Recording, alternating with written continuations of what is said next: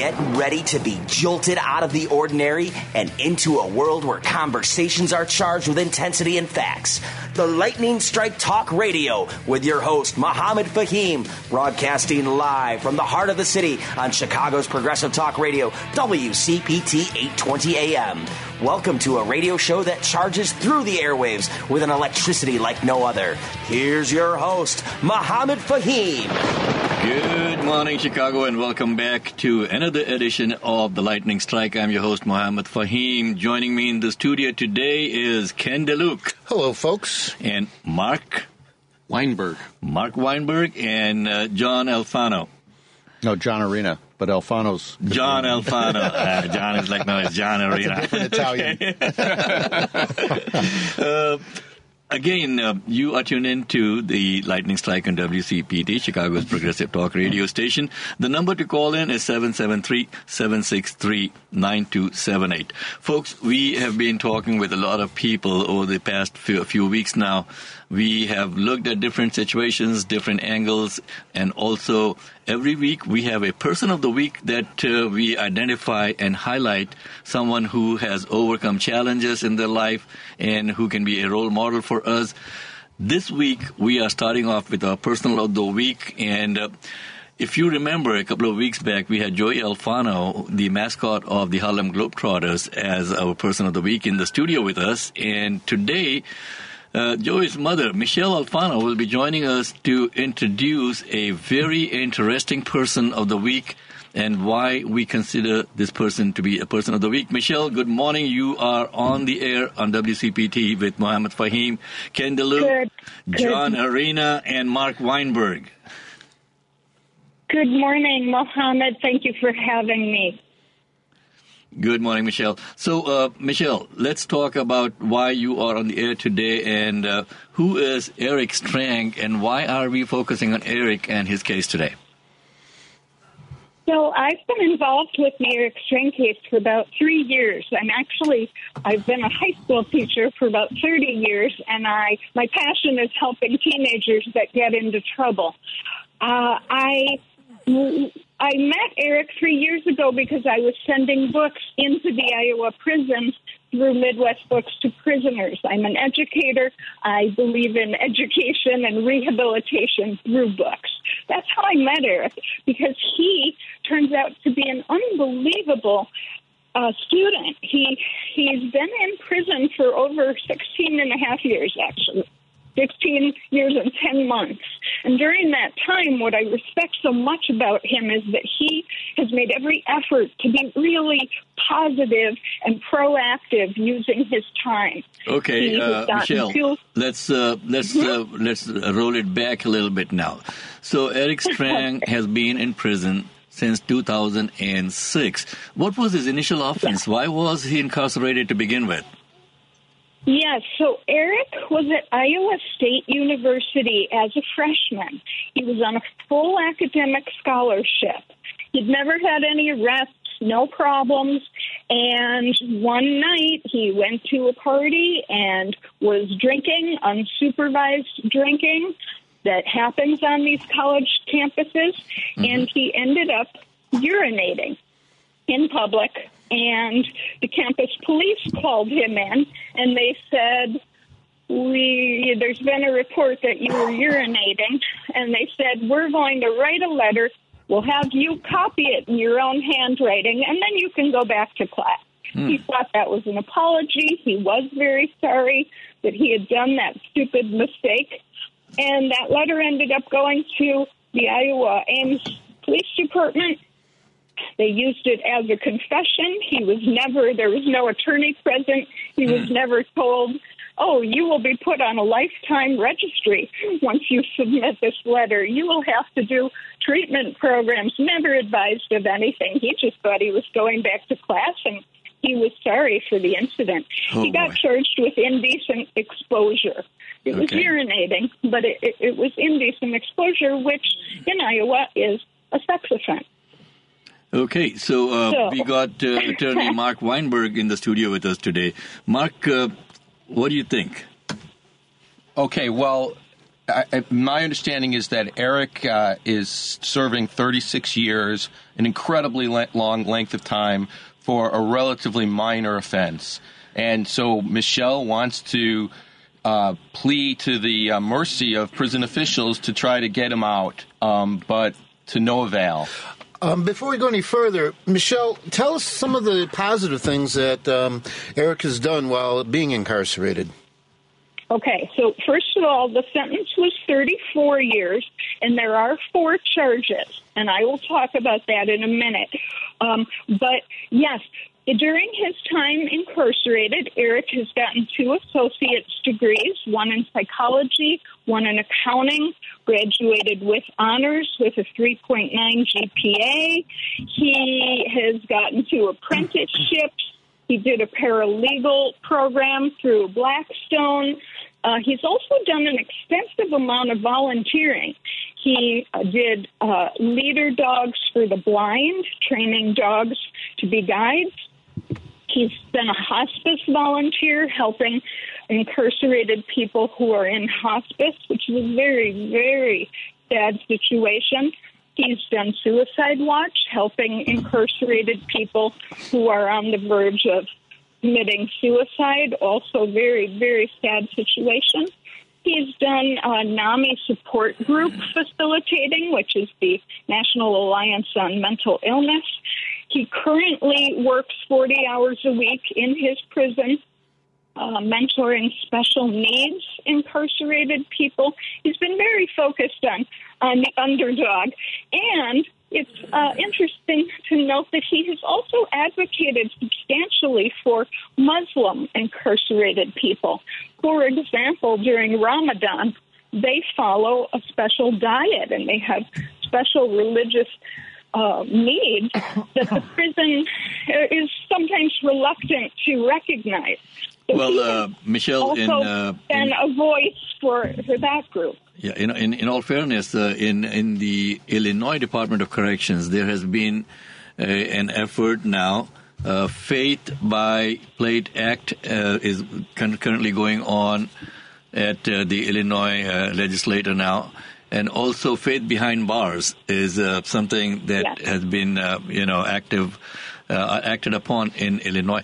My my question, folks, is this why are we keeping somebody who is a relatively, uh, you know, good person who's reformed to a large extent behind bars, and what is the cost of keeping someone in prison? Uh, John, you may not be aware that at any given time, uh, I'm looking at uh, data from 2021 now. It shows that 300.36 people per 100,000 people are incarcerated in the United States. Yeah, that's an amazing. For 100,000, 300 people are incarcerated in the United States. Now, this is compared to other NATO countries like the United Kingdom, which is 129, France is 93, and Iceland is 33. So we are like more than double even the United Kingdom as to the number of people that are incarcerated at any given time. Uh, Mark, why? Why? Why is this happening? Is there a profit motive behind this? Oh well, I think there's. Okay, first of all, I think that if 300 is low, Mohammed, I actually think we have two million people in prison in the United States. Well, that's uh, per hundred thousand. Per oh, oh per hundred thousand. Oh, per hundred thousand, we have yeah. how many? Three hundred. Oh, okay, yeah, yeah, okay. yeah. Um, well, I mean, we are a very punitive society, and we have given up on the hope of rehabilitation. And there are uh, financial concerns. The pr- prison industrial complex is, uh, you know, is invested in more and more prisons, and uh, you know, this I, we all feel unsafe, and politicians are you know, try to play tough on crime, and we build more and more prisons, although there's been a little backlash against that lately because of the costs. And now we're putting more and more people on parole uh, as a substitute. Well, uh, you know, if you're uh, speaking of politicians being afraid of letting people uh, get out of prison, uh, most of them should be in prison. okay, I'm I glad mean, you said most and not all. Uh, well, there are a few. well, John John is a you know former city council member from Chicago, so obviously he's trying to uh, you know watch his back on this one. okay, but jokes aside, folks, it is a very very serious thing that in our country Getting people into prison is becoming more and more easier. Letting them out is getting more and more difficult. And when they come out, having them reintegrate back into society is a big challenge. Yeah. Oh, and Mohammed, by the way, it cost a lot of money. We're talking anywhere between fifty to sixty thousand dollars a year to incarcerate somebody. So Absolutely. this isn't uh, this isn't that painless to uh, the public at large. No. Well, and, here's uh, here's the other thing, John. Uh, it's not just that cost of fifty to sixty thousand. Um, we're talking about IDOC and Cook County prison systems for these costs. Okay the cost of putting people into prison, all the judicial cost, all the other things, you know, the the police cost and all of that, you add that up, it goes up over hundred and twenty thousand dollars per person. Yeah, it's incredible. Now that is incredible. Why are we doing this? And uh, let's come back to uh, to Michelle and uh, Michelle. So yeah. Eric called me so, from prison last week and I believe yeah. that you went and you spoke at the Department of Corrections meeting on what, Saturday or Friday? On Friday, yes. I, I go every two months and I speak to the Board of Corrections, always respectfully and peacefully. And my argument is basically that Eric Strenge deserves a second chance. He deserves to come back into the workforce he uh, has never had a any kind of. There's no sex in the case. There's no rape in the case. There's no violence. He's paid his restitution. He's completed the treatment program. He's done really everything the program that the DOC has asked of him. Okay, He's so never the... had a sexual misconduct report. So we're arguing that it's time for him to be released. He's been eligible for parole since 2017. Okay, so folks, here's here's the thing. Here's the thing. If he's been eligible for parole in, since 2017, and I spoke with Eric uh, last week on Friday. He called me from prison, and we had a long chat.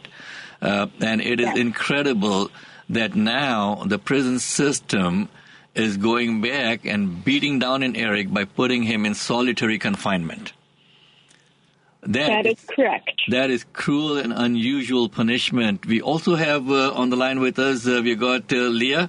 And uh, Leah, if you could please introduce yourself and tell us what is your connection with uh, with Eric's case and where do you come in? Good morning, Mohammed. Good morning. I have served as Eric's college advisor and career coach for multiple years. I've been following this case because my doctoral work is in higher education. It's a highly unusual, punitive case for a college freshman who was on scholarship. And um, it's just been, um, you know, shocking to watch that he's been eligible for parole since 2017 and no progress has been made. Leah, I read a, a, letter that you wrote to the Attorney General. Could you give a brief summary of what you uh, said to them and what you were requesting? Sure. I have worked for the past 10 years in, um, you know, my career path has shifted from higher ed administration and consulting work to doing trauma healing work at a drug and alcohol recovery center in the United States and for the past 10 years. And so I work with sex addicts, I work with alcoholics and drug addicts every day. And, you know, Eric does not really fit that profile um, at all. And he's, you know, someone who's being considered for civil commitment, which means it would be an extended extension of his uh, sentencing where he would not be able to get out necessarily. Um, you know, being from Iowa, I'm very familiar with um, the these facilities in Cherokee, Iowa, and other locations, and uh, it's it's a serious situation where Mark, uh, t- are, Mark's you know, the attorney in the group here. Mark, could you explain what civil commitment means in this particular case? Sure. Um, Well, this is just another cruelty that is going to be faced by Eric. Um, first, he got an incredibly long sentence for a very minor offense offenses. Uh, second, he's been subject to the cruelties of being in prison, uh, like the like the solitary confinement uh, that he's been subjected to, which is definitely cruel and unusual. And third, now he faces the prospect of being in civil commitment. What is civil commitment? Civil commitment is when a state has the power to institutionalize somebody for life. Um, it's really a black hole. It's it's a it they call it treatment uh, for a mental illness. Uh, okay. But but it's really a prison uh, for people that we just want to lock away and throw away the key for. There is no effective treatment usually in these programs, and the duration is not limited to anything, and it often results in lifetime commitment. Okay, so uh, that uh, basically is uh, a, a, a classic, you know definition of cruel and unusual punishment. I mean, if uh, if you ask me about it, Mark, uh, one of the things that most people, uh, and again, folks, if you would like to chime in, the number to call in is 773-763-9278, and that is seven seven three seven six three WCPT. You're listening to the Lightning Strike on AM 820W CPT, and we come every Sunday morning. Uh, my name is Mohammed Fahim. I am the host of the show, and with me in the studio today is uh, Ken DeLuke. Mark Weinberg and uh, John Alfano. Okay. uh, John Arena, we'll take a quick break and uh, we'll be back on the other side of the break and we'll continue this conversation.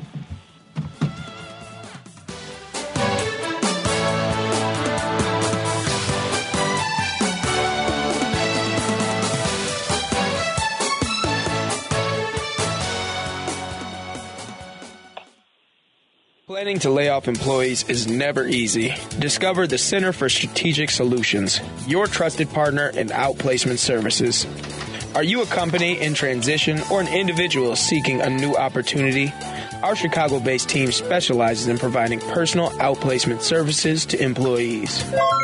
At the Center for Strategic Solutions, we're not just consultants, we're dedicated to your success. Ready to navigate change with confidence? Contact the Center for Strategic Solutions today at 847 306 9274.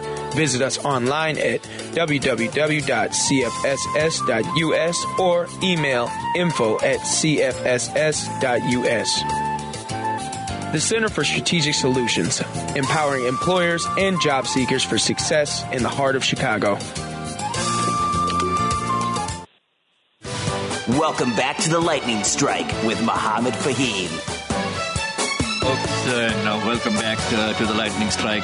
Uh, we are discussing today the high cost of incarceration and is it serving its purpose or not serving its purpose? Why are we spending over $80 billion, that is 80 billion with a B, on keeping people in prison? And it has become like the military industrial complex. It has become like, Mark, your words, the prison industrial complex. Something is definitely not right with the way that we are incarcerating people and hoping to reform them. Is reform happening? Is reform not happening? What the heck is going on with our taxpayer dollars? And, and we have to ask the question: Is the re- like, for example, this this example right here with Eric? Are they keeping him in prison to put money in their pockets? Is that a thing? I, know there are private uh, companies well, uh, that do uh, subcontracting are, and everything else. Is yeah, there are private prisons and there are government-funded prisons. Okay, uh, it's not so much putting money in in in their pocket. I think it is job security for a lot of people. Okay, and uh, so Leah, uh, let's go back uh, to Leah, and uh, we have got about uh, six other people uh, calling in the line. Please stay on the line with us. This is a very important conversation we are having on the lightning strike today. And folks, sure. be patient. So, Leah, now I believe that you, in, in, in your professional capacity, you are also a psychologist or a psychotherapist. I'm not a psychotherapist. I am. My doctoral work is in higher education administration. I served okay. for many years in administrative role and consulting work for uh, over 200 universities across the nation. That's why this is such a highly unusual case. Okay. And now I've spent 10 years doing trauma healing work, body based trauma healing work, in partnership with therapists, psychiatrists, and addiction medicine specialists and my clients are sex addicts, drug addicts, and alcoholics. Okay. Um, for the past ten years. Uh, well, let's uh, see if we can bring in uh, Lynn Hamilton. Lynn is uh, calling us in, and uh, Lynn, good morning. You are on the lightning strike. How can we bring you into the conversation? Well, I, I happened upon you this morning. I'm, you know, I follow prison issues mildly a little bit, but I am horrified to hear about what is happening in this case you know, we're all concerned about the cost to taxpayers of this ridiculous over incarceration in our society. But I mean, the cost to society, not just for the imprisonment, but to families mm-hmm. and and other programs and and you know children that are families that are torn apart. The, the costs are so much higher than just the cost of the incarceration. And what does it say about our society that we allow this type of cruelty? I mean, I think people are largely not aware, but um, this this just says something about who we are as a country and as a people. Lynn, um, uh, thank you, thank you, thank you so much for, for bringing that part of it as to the impact it has on families. It's not just the one person, man. It is the family behind the person. Okay. No, I I I I, I give it that we have to have some people need to be incarcerated. Okay, but of course. Uh, there is this organization called the Safer Foundation in Chicago, which focuses on finding employment for these people who have been incarcerated once they come out of prison. Uh, Safer does an absolutely bang up wonderful job of bringing people in into productive employment. And uh, they do a, a, a, yearly employer appreciation lunch. And I was sitting in one of those lunches uh, some time back, and I looked around, and there's like maybe about 80% of the people in that room should have been in prison in one time we just don't get caught. A lot of us make stupid right. mistakes, you know, right. and we don't get caught. And then when you get into the system, the system chews you up and spits you out, mm-hmm. and uh, there is no and, one. And, and, can I say something to that? You Please. make that is exactly the point that this could happen to anyone. Correct. then you know we tend to oh criminals. Yeah. Your child could be caught in this. And what did he get caught and for? Being a 19 year old freshman in college, realistically. Has he done anything that most of us haven't done at that age? I mean, that's ridiculous. Okay, well, uh, Lynn, thank you so much for, for calling in. Uh, do tune in to the Lightning Strike every Sunday morning, and you can also yeah. watch us uh, live on Facebook. Let's uh, see, uh, we got uh, Nelson calling us. Nelson, good morning. You are on WCPT.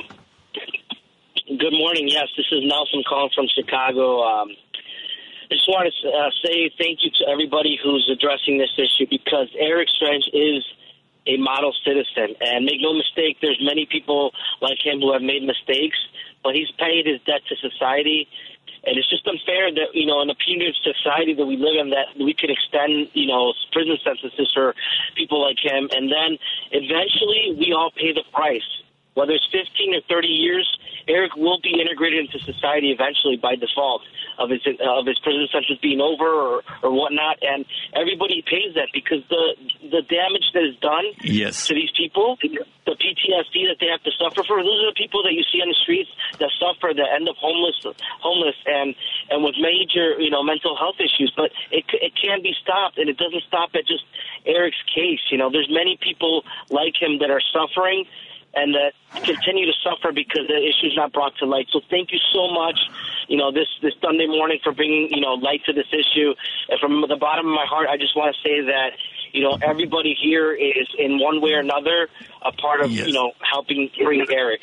Well, uh, thank you so much, uh, Nelson, for calling in. Uh, Mark, uh, you uh, wanted to say something. I just wanted to say, in response to Nelson's statement, that there's a chance that Eric will never actually be reintegrated to the society if he is forced to go into civil commitment. Uh, those people, as I said, they go into a dark hole and they oftentimes are never let out of there. Well, that uh, you know that is uh, so so sad to hear. We got uh, also Darcy uh, calling in, and Darcy wants to talk about uh, the torture in, uh, and what solitary confinement really is. Darcy, good morning. You are on the air with Mohammed Fahim. Good morning, and thank you for allowing me to speak. I'm from Iowa. I'm a taxpayer, and for 52 years, and I'm just appalled about the torture in solitary confinement and the civil commitment proceedings. Um, if I would treat my dog that way, which I would never do, I could be arrested for the animal abuse and what they're doing to our young people and men in incarcerated, and it's just appalling. We live in America, not a war zone. Slavery has been abol- abolished. There's no longer Asian American detention camps, and I don't understand why this is still happening. This is not rehabilitation that our our money is going for. It's torture, and I thank you for bringing this up today. And I just ask how people can well, I think uh, I think Darcy, the the best thing that we could do. I I do believe uh, Michelle that uh, Eric has a Facebook uh, page also set up to where people can show his support uh, for that. Would you mind uh, sharing that with us, Michelle? Yes. Yeah, it's it's called Support Eric Strenge. Strenge is spelled S T R E N G E and you can certainly go on there and read more about Eric's story. We also have a, a Yahoo Eric Freedom 2023 at yahoo.com. So feel free to write us and, and help support um, okay, okay. Yeah. Thank you, uh, thank you for sharing that, Michelle. And uh, uh, folks, in, in in all fairness, we did reach out to the Iowa Attorney General's office and to the director of the Department of Corrections over there, inviting them to come on the air with us today.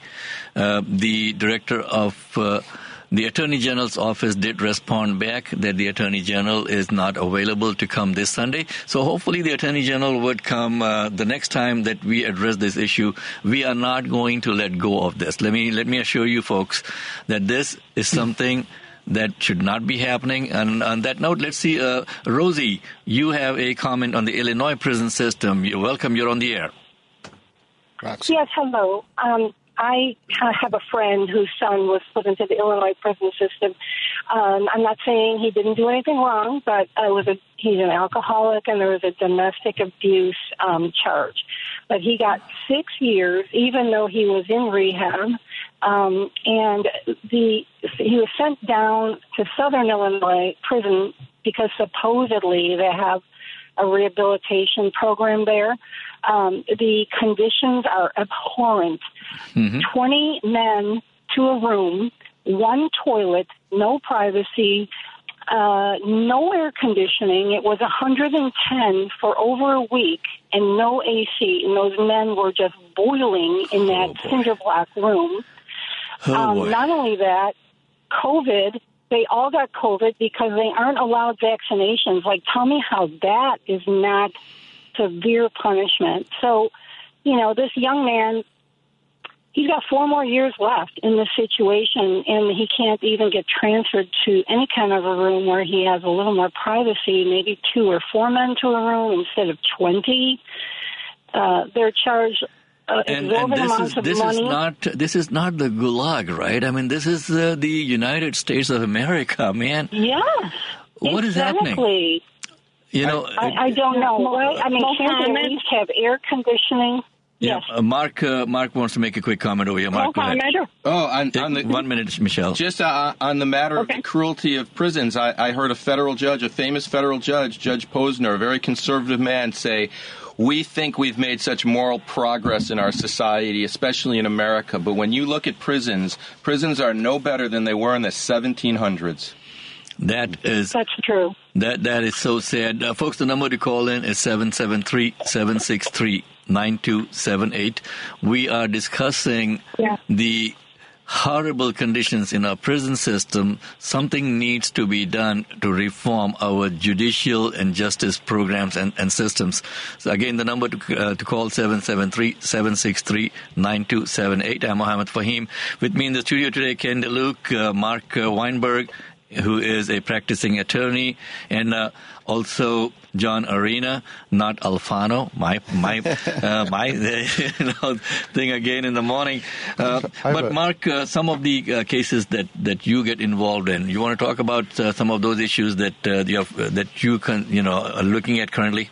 Sure. So you know, Eric's case is very typical, and uh, I've sp- I spent the last 12 years challenging restrictions that are imposed upon people that have been convicted of sex offenses. Sex offenders are the most despised people in our society, and some of them can never ever get out of prison, and we bring lawsuits on behalf of them. We don't we don't uh, defend the crime itself, but the uh, the um, con- uh, this the circumstances that are imposed upon them after they've been convicted are horrible, including parole restrictions. People who have been convicted of sex offenses can't have any contact with their own minor children when they're on parole. They can't use the internet. Uh, uh, in Wisconsin, people who are convicted of sex offenses have to wear a GPS for life. Anyway, wow. Yeah, even after they're off of any supervision. So my practice is about challenging certain of the cruelties associated with this population of people. So no, Michelle, uh, let's come back to to Eric now. Yeah. He is now. Yeah. Being classified as a sex offender. Where was the sex involved in this?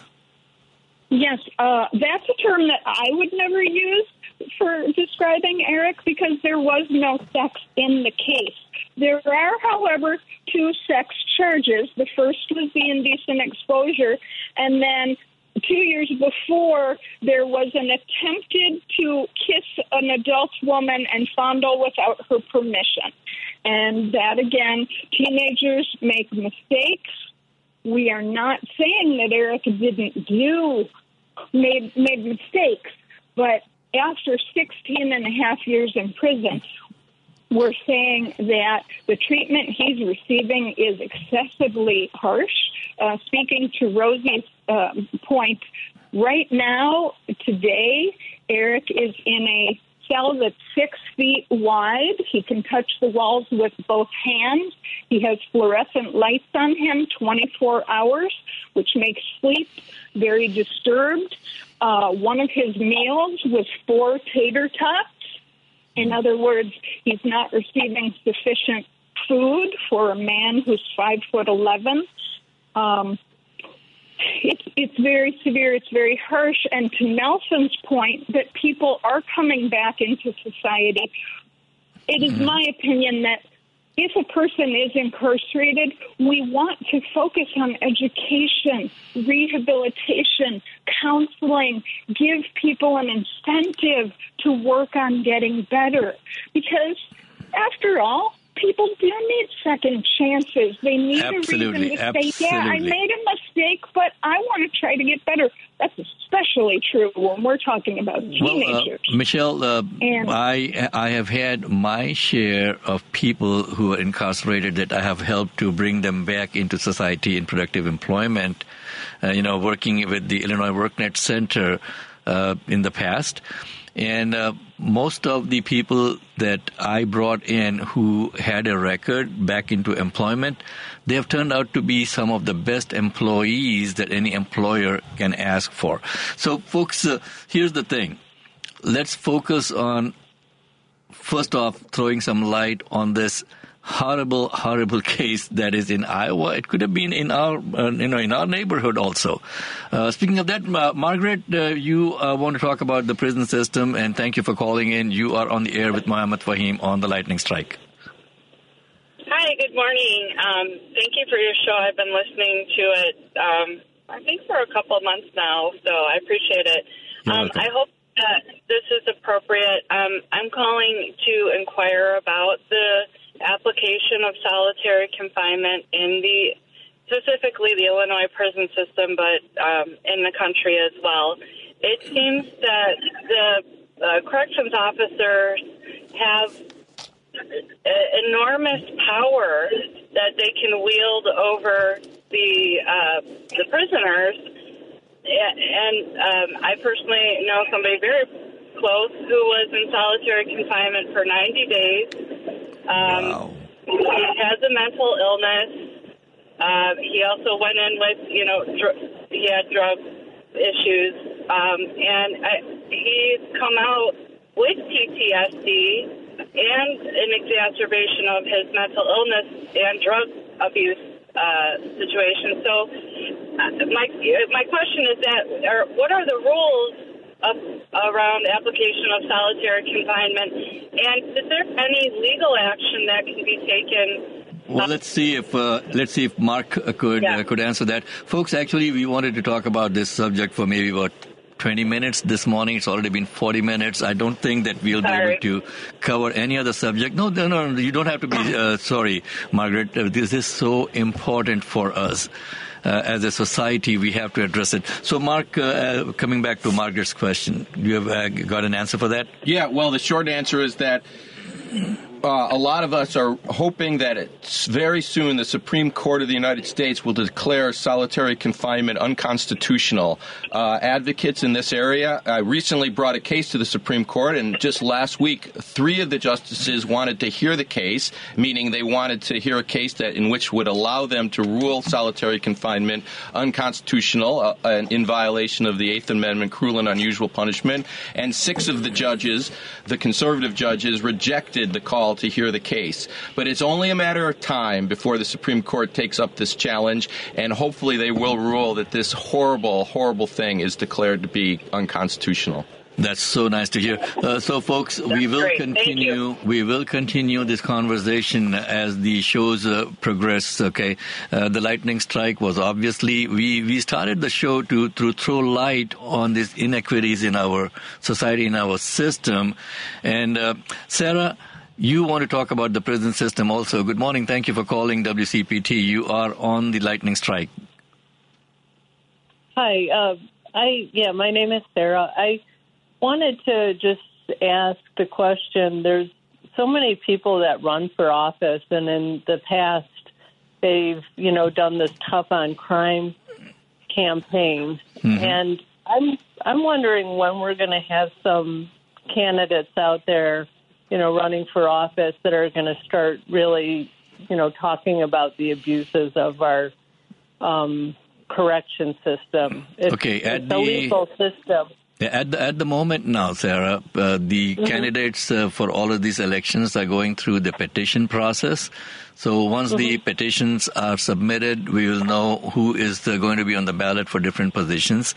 Uh, we have already had about uh, five or six judicial candidates on on the lightning strike in the past, from uh, the circuit court judges to the appellate court ju- uh, judicial candidates. And uh, definitely, we will be inviting more of the candidates who are running for office, and uh, we will ask them that question. Thank you so much for calling in on, on the lightning could strike. I, uh, let's take a quick. I just ask one more more question? go ahead, Sarah or or give information. Please, please go ahead. Um, I also I also am part of a restorative justice circuit court in North Lawndale okay. and Englewood, and these courts are m- becoming much more hopefully popular um, as a way to keep uh, young individuals out of prison and out of or and making sure that they don't have any felony record that they carry around. W- w- wonderful to hear that. I think the Will County State's Attorney also has got a great program on restorative justice, not just uh, you know punitive justice. So let's take a quick break and uh, we'll come back on the other side of the break. Again, the number to call in is 773 763 9278. You're listening Thanks, to The Lightning Strike.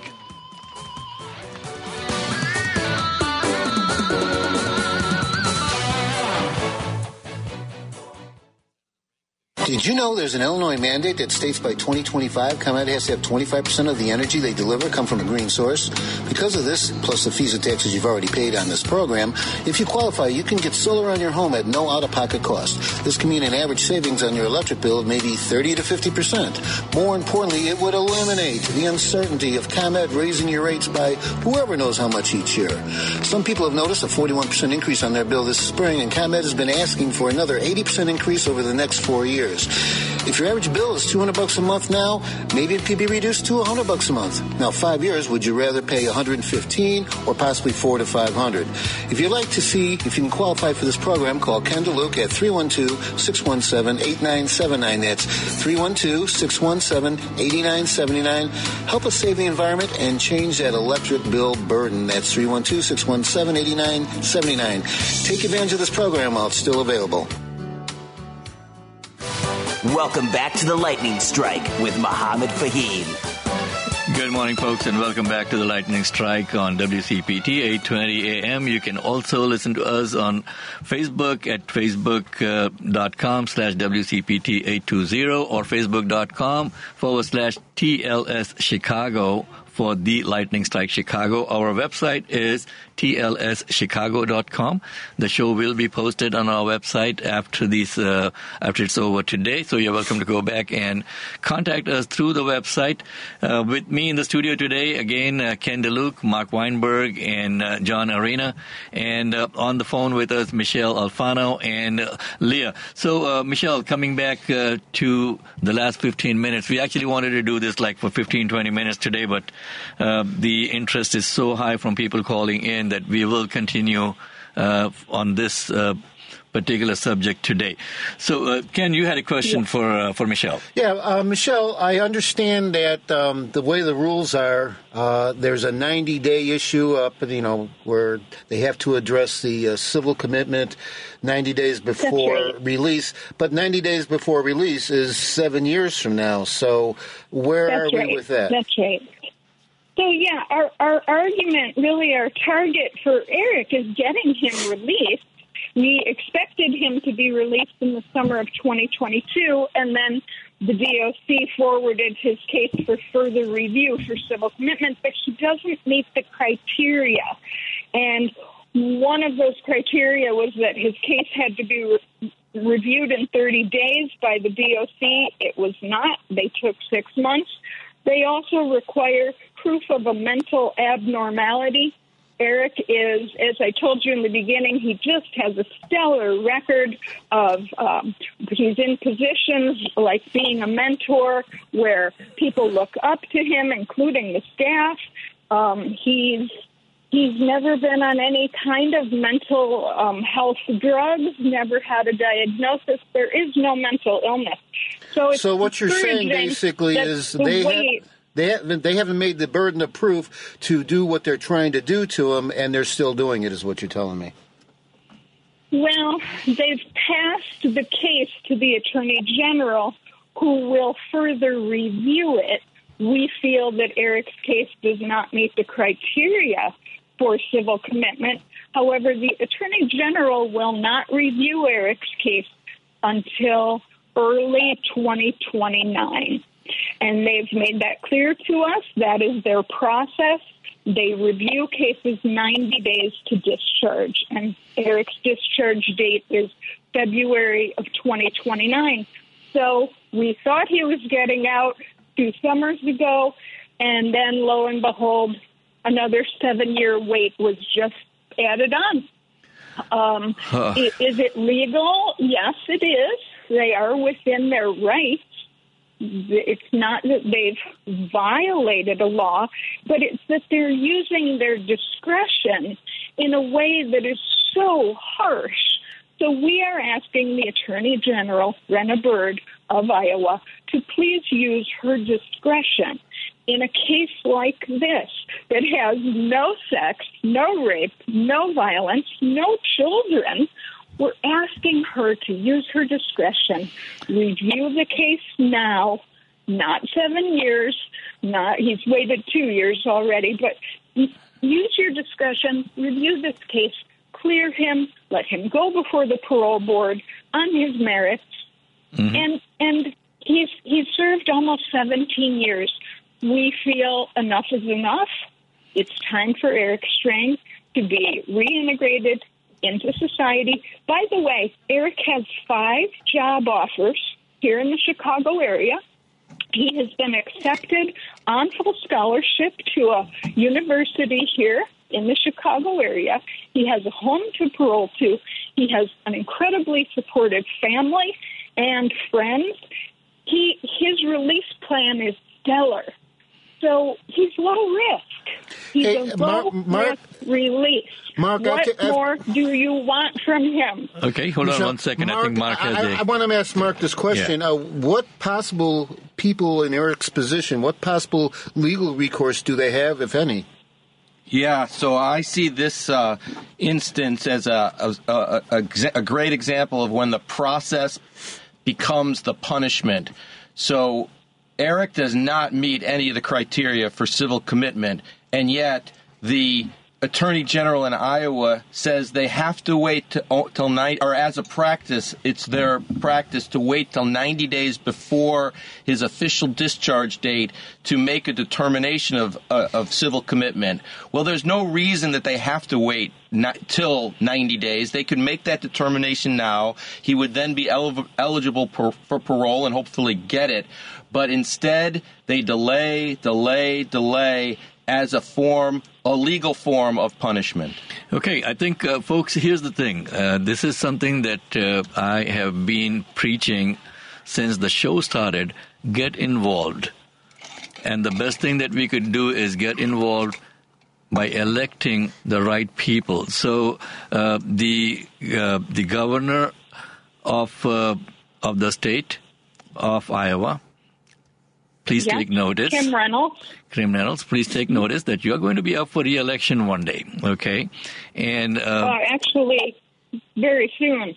We've yep. reached out to the governor's office many, many times, and okay. we do ask that people reach out to the governor on behalf of Eric, advocating. Well, and uh, here's the, here's the thing: the, uh, Michelle, the the governor, the state representatives, you know, Every elected official should be aware that they serve at the will of the people. And uh, if the people come out and vote, uh, unfortunately in our country, Mark uh, and John, you know that the number of people, like right now there is an election going on in India. Do you know what the turnout is? No. 70 to 80 percent. Oh, wow. Okay. 70 to 80 percent. In our country over here, folks, we are letting the tail wag the dog. Okay, we are lucky if we get 20, 25 percent, uh, you know, people to come out for elections. So, folks, keep it in mind that the elections are coming up, and make sure that you. Uh, research the candidates, find out who these people are that you are going to allow you uh, to represent yourself. Uh, Case in and, point that is going on in Plainfield right now, the you know village that I live in. Our village board is kind of so fractured on opposing the mayor. There's a couple of village board members who say no to everything that the mayor proposes. Everything, regardless of whether it's in the interest of the people or not. Uh, there is a village board meeting tomorrow that I'm going to go out to uh, this is regarding a piece of land that is right in front of the of the village hall. Uh, there is a park, and there is a three acre piece of land right next to the park that the village wants to add to the park. There is a developer who's going to be making an apartment complex, which is totally going to take away from the ambience of that area. Uh, a couple of our board members are saying, "Oh no, we don't want to acquire the park." they have some kind of interest. But here's the thing in the last elections in Plainfield, Plainfield has a population of 45,000, roughly. Okay, about 50% are registered voters. You know how many people came out to vote last time? No. 6,000. So 6,000 people came out in the municipal elections and they elected, you know, these bozos who are on the village board now. And uh, they have uh, you know, they are holding up progress in, yeah, in the village. Turnout matters, and you know, in this case, it's, it's state's attorney, it's attorney generals. You know, those are the ones that you know tend to come out and say, "I'm going to be tough on crime, lock them all up." We're seeing a lot of this kind of, uh, you know. Dichotomy in terms of candidates like you know Kim Foxx took a lot of heat, but mm-hmm. she's actually been more effective on on uh, uh, gun crimes than the hardliners that came before her that said we're just going to lock everybody up. And this is where we start seeing people getting victimized in the in the penal system uh, because for low level crimes. Somehow that people are interpreting that as somehow keeping us safer, and it's actually not. John, I, I know I know of, of I know of instances where somebody has been thrown into prison for stealing a loaf of bread. yeah, hunger is not a crime. stealing a loaf of bread, yeah. okay? And uh, they come back out again. They don't have any skills. They they are not integrated back. They steal another loaf of bread and they go back into the system. Yeah. Uh, Michelle, I've got uh, yes, uh, you know, four I, minutes to finish off. So if we can have some final thoughts from you. Yes, and it's not only about voting, but it's about expressing to our political representatives what we want because they think that we want be tough on crime. We've been reaching out to uh, Ken Rozenboom, state senator of Newton, Iowa, where Eric's incarcerated, and Jon Dunwell, and we've been expressing to them solitary confinement is a torture. This is not tough on crime. This doesn't make anyone safer. This is not what we want as paying taxpayers, citizens of this democracy. So I think it's also important not only to vote, but to tell our officials, please, please represent us in a humane way and listen to us once you are in office. Michelle, and could you please uh, could you please say again how people can follow this uh, this uh, deal? Um, you know what Facebook, what uh, websites are available well, that Eric, they can follow this again? Yeah, Eric, Eric's Facebook page is support Eric Strenge, S T R E N G E, and we have an Eric Freedom 2023 at yahoo.com. We can also always send letters to Eric. There's nothing better than receiving a letter from somebody who believes in you and gives you courage. Of course, in solitary confinement, they uh, are supposed to give you your mail, but often mm-hmm. don't. That's another part of the punishment. But yes, that's where we can be reached. Eric Freedom 2023 at yahoo.com and Facebook support Eric Strenge, S T R E N G E. And folks, uh, Eric was actually supposed to join us on the air today. And this was like as of Friday when I spoke with him. He was very excited on uh, to come on the air and said, "I'm going to let everyone know that I'm going to be on the air." And Friday afternoon, he gets thrown into solitary confinement for just having the the audacity to talk to somebody about about his case. Yes. And I will tell you, Mohammed, I called the prison.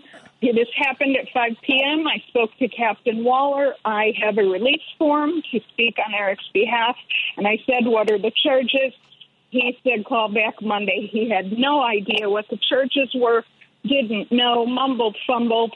It was my understanding that there were no charges and they would figure it out on Monday. Well, uh, when definitely we will follow up uh, in the next uh, few weeks on what's happening with, with Eric and his case. Thank you very much for joining us, Michelle and Leah. Thank you so much for joining us. Also, any final thoughts uh, from you, Leah?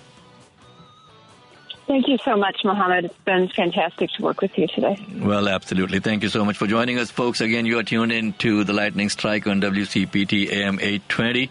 We come every Sunday morning from 9 to 10. Our website is TLS for The Lightning Strike Chicago, tlschicago.com. With me in the studio today, John Arena, Mark Weinberg, Ken DeLuke, and Heidi Pipkins, our intern.